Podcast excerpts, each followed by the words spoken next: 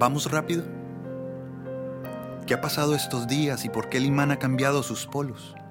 ¿Acaso te abrí demasiado la puerta o la molestia es porque no toqué antes de entrar? ¿Qué pensabas las veces en que compartíamos tú y yo?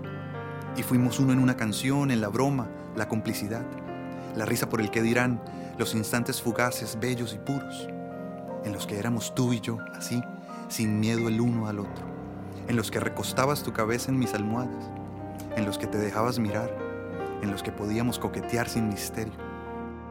Recibiste mis claveles de hojas envainadoras. Quizás sus pétalos festoneados te han enredado o enamorado.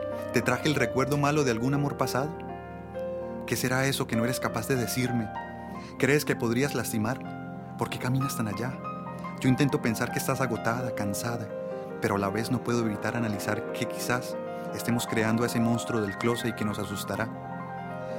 Seremos como niños asustados por la oscuridad y que para evitar vamos a preferir nuestras almas alejar, arropándolas con la cobija de la distancia, así, caminando lejos por el miedo, sin adioses, seguro, con delicadeza y elegancia, sin estancias e instancias de los amantes que se quieren ir, como siempre el miedo acabará temporalmente al irnos a dormir.